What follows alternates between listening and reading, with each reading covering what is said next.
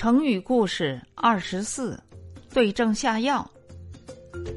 东汉时期，有位著名的医学家，名叫华佗。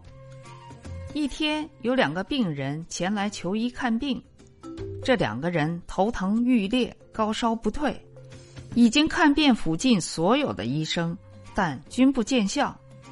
没办法，只好千里迢迢来找华佗。华佗详细问了两个人的病情后，给他们各抓了一副药，告诉每人煎药的方法、服药的时间和次数。俩人就离开了华佗诊所。俩人出门打开一看药方，觉得很奇怪：我们两个病症相同，为何处方不一样呢？他们俩说：“是不是华佗太忙，一时写错了方子呢？”